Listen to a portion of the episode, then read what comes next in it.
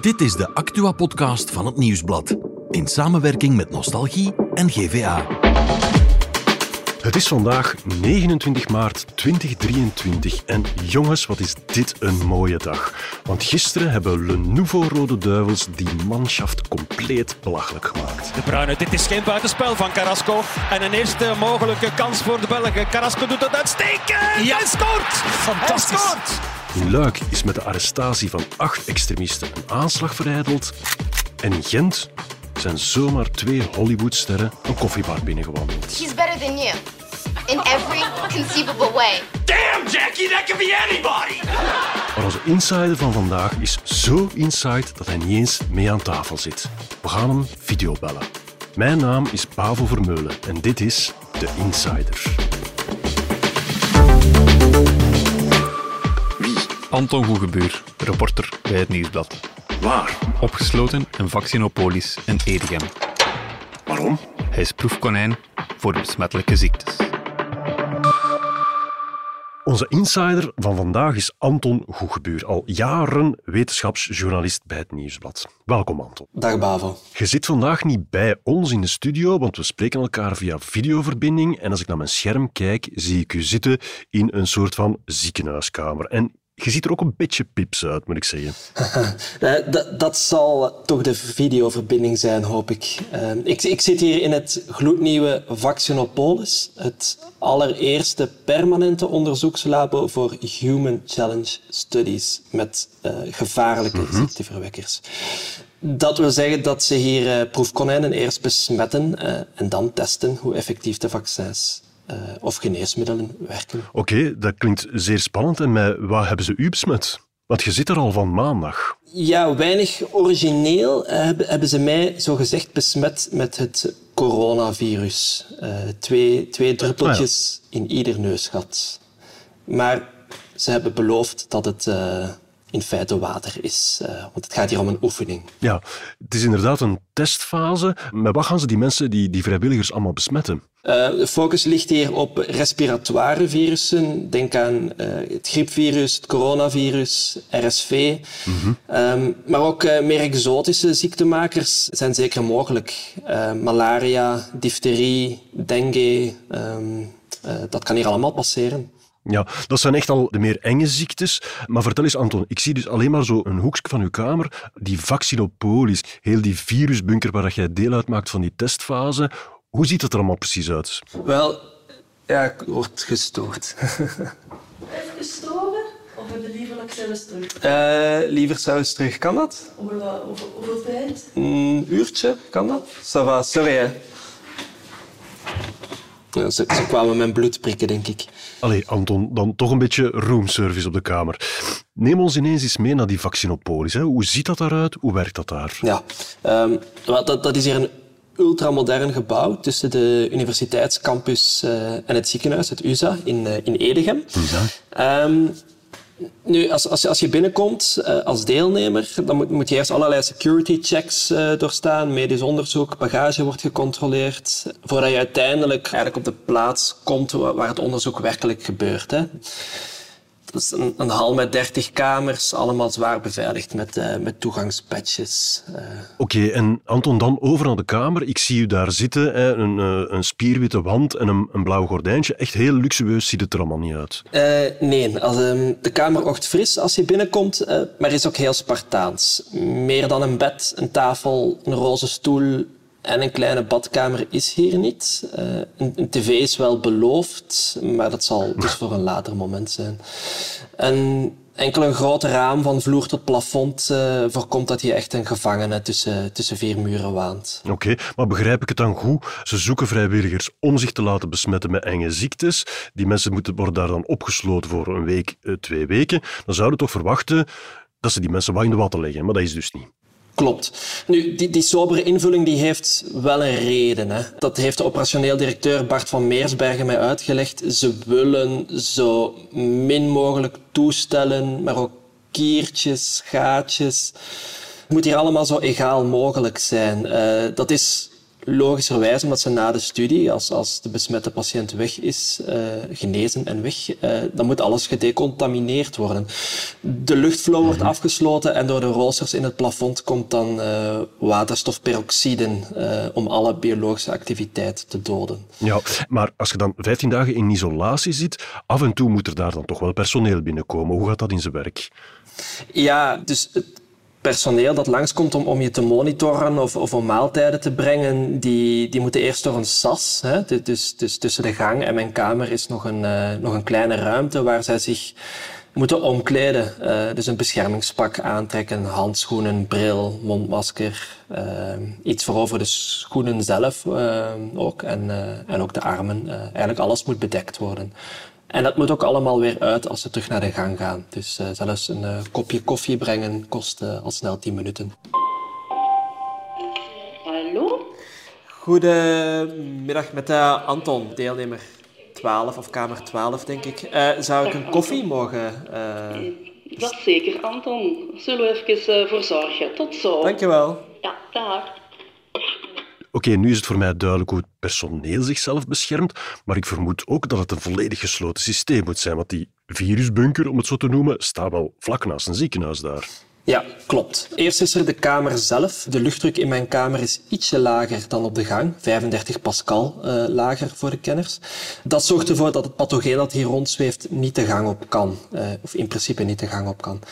Um, Mm-hmm. Dan is er natuurlijk nog de luchtstroom zelf, hè, de lucht die hier binnenkomt en weer buiten gaat. Dat gaat via, opnieuw via de filters in het plafond. Um, nu, voordat die luchtflow de buitenwereld uh, intrekt, uh, wordt dat allemaal driedubbel gefilterd. Want je wilt inderdaad geen, uh, ja, geen, geen tuberculose richting het ziekenhuis sturen. En zijn er nog zo van die opvallende beveiligingsmaatregelen in dat gebouw te zien?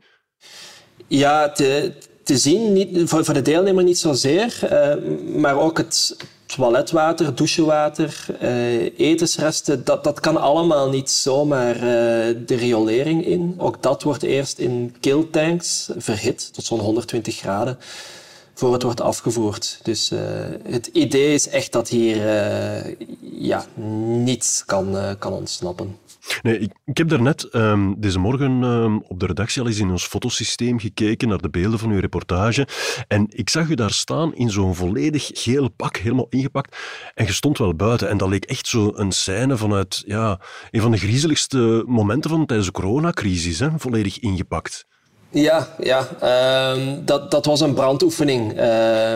Dinsdagmiddag uh, rond 1 uur gingen de sirenes hier af uh, en moesten wij allemaal Zo'n indrukwekkend geel pak, een uh, FFP2-masker, wat we nu allemaal wel kennen, uh, aandoen. En dan zo snel mogelijk naar buiten marcheren onder de loeiende sirenes. Mij deed het vooral ook denken aan een ramp in een kerncentrale of zo. het, is, het is wat het engste wat hier kan gebeuren, denk ik. -hmm. Want dat is eigenlijk ook de, de sum of all fears, hè, dat, het dus, dat dat virus naar buiten geraakt. Een brand is dan inderdaad heel gevaarlijk. Hoe groot is het gevaar eigenlijk? Uh, weet je daar iets over, over een, een labolek? Ja, er is geen nulrisico. Daarom dat ze zo uitgebreid oefenen natuurlijk en voorbereiden voordat de echte eerste studies hier beginnen. Maar menselijke fout is snel gebeurd. Hè. Alle voorzorgsmaatregelen ten spijt. Uh, soms spreken medewerkers zichzelf per abuis. Er zijn al incidenten gekend met, met ebola of dengue. Um, of baant en ziekte verwekkeren zich toch een weg naar buiten via, via het kledij uh, of toch via afvalwater. Er is ook eens een Amerikaans lab uh, slordig geweest.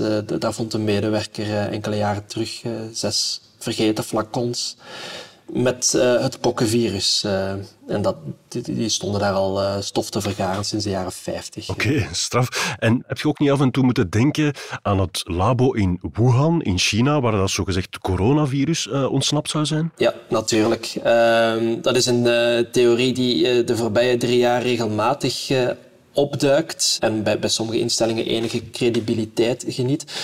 Nu zeggen de meeste experts wel dat het bewijs ontbreekt uh, en dat alles uh, een, een, andere richting uitwijst. Dat het toch een, uh, een, een dier is geweest, wellicht een wasbeerhond die verhandeld werd op die dierenmarkt in Wuhan, waarlangs het virus bij de mensen is terechtgekomen. Oké, okay, Anton, stel, ik wil mezelf ook inschrijven als vrijwilliger bij Vaccinopolis om hem te laten besmetten. Hoe ziek kan ik daar echt worden? Ja, belangrijke vraag. Hè? Zeker als je hier een, eh, een boek of, of als student een eh, thesis plant te schrijven. Het goede nieuws is dat het niet de bedoeling is dat je hier 10 dagen, 15 dagen mottig op bed ligt. Ze dienen een verzwakte ziekteverwekker toe, precies genoeg om jou te kunnen onderzoeken en om ook te voorkomen, dus niet te veel, om te zorgen dat je ook niet ja, geen ernstige klachten overhoudt. Ja, uh, die proefkonijnen zitten daar wel uh, tot twee weken, uh, zeg je daarnet. Wat krijgen ze daar eigenlijk voor? Hier in Antwerpen schatten ze bedragen op 2 à 4.000 euro. Um, het hangt een beetje af dus van de duur en, en ook van, van het type onderzoek. In het buitenland, dus vooral ook in, in, de, in de UK en in de VS doen ze veel zo'n onderzoeken. En daar circuleren toch bedragen van, uh, van 5000, 9000 euro. Maar dat laatste is dan wel voor 20 dagen met, uh, met buikloop. Oké, okay, dan komt je eigenlijk nog wel goed weg daar. Uh, ik hoop dat ze u daar snel lossen, Anton. Bedankt. Hè. Dank u wel. Op de stoel waar normaal gezien Anton Goegebuur had moeten zitten, is nu producer Bert Heijvaart komen zitten. En hij straalt. Ja, zoals iedereen vandaag, hè, Bavo. Jij straalt ook, want ja. wat was dat gisteren allemaal? Fantastisch, hè? We ja. hebben het over de Rode Duivels. Ja, ja, ja. ja. Op, na tien minuten of zo stond het 2-0. Mm-hmm. Uh, uiteindelijk 3-2 gewonnen van Duitsland. Iedereen was goed. Kevin De Bruyne was fantastisch. Lukaku scoorde direct. En vooral de manier waarop dat ze dat eerste half uur tegen Duitsland uh, speelden was echt indrukwekkend. Ball auf Kevin De Bruyne und dann kriegst du das dritte. Dann kriegst du das dritte. Ach du Scheiße. Het was echt genieten. Ik zat ook echt met een glimlach in de zetel. Maar ik was eigenlijk ook een beetje ambetant. Want ik dacht van, wat heeft die Roberto Martinez eigenlijk al die jaren gedaan? Waarom moest die Witzel altijd op het plein staan? Ik heb het mij ook zitten afvragen. Exact. Ja, ja. Ook een beetje uh, harde tijden voor Anton, die dat dus heeft moeten missen zonder tv in zijn uh, kamertje daar in Vaccinopolis. Ja, klopt. Ook prominent in het nieuws de arrestatie van acht kerels die een aanslag zouden gepland hebben in ons land. Ja, klopt. We hadden het er gisteren in de podcast ook al over. Toen was het nieuws nog in volle ontwikkeling. Um, nu weten we al iets meer. Er zouden twee aanslagen verijdeld zijn. Aanslagen waar al redelijk concrete plannen voor bestonden. En die zouden op overheidsinstanties gericht zijn. Er zijn dus acht jongeren opgepakt. Eén daarvan is een 19-jarige Kosovaar ja. die eind 2020 ook al plannen maakte om een aanslag te plegen uh, toen op een politiekantoor. Ja, dat gaan we de komende dagen van zeer nabij opvolgen. Um, en dan in het kleiner nieuws, allee, het is niet echt kleiner nieuws, in Gent zijn in een koffiebar twee Amerikaanse sterren binnengewandeld en het zijn echt niet van de minste. Nee, nee, nee, nee. Ashton Kutcher en Mila Kunis. Ja. Michael, I am so tired of hearing that. You still have me. You know what I think it is? What? I'm great looking and he's jealous. Ja, bekend onder meer van That 70 Show.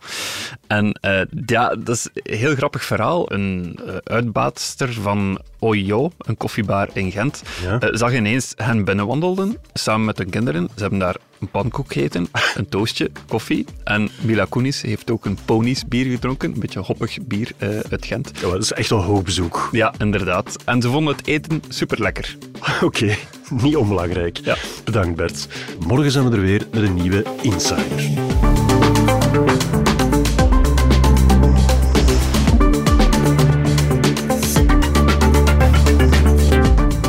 Dit was The Insider, een podcast van het Nieuwsblad in samenwerking met Nostalgie en GVA. De muziek is van Pieter Santens. De montage gebeurde door House of Media. Wil je reageren? Mail naar podcast.nieuwsblad.be.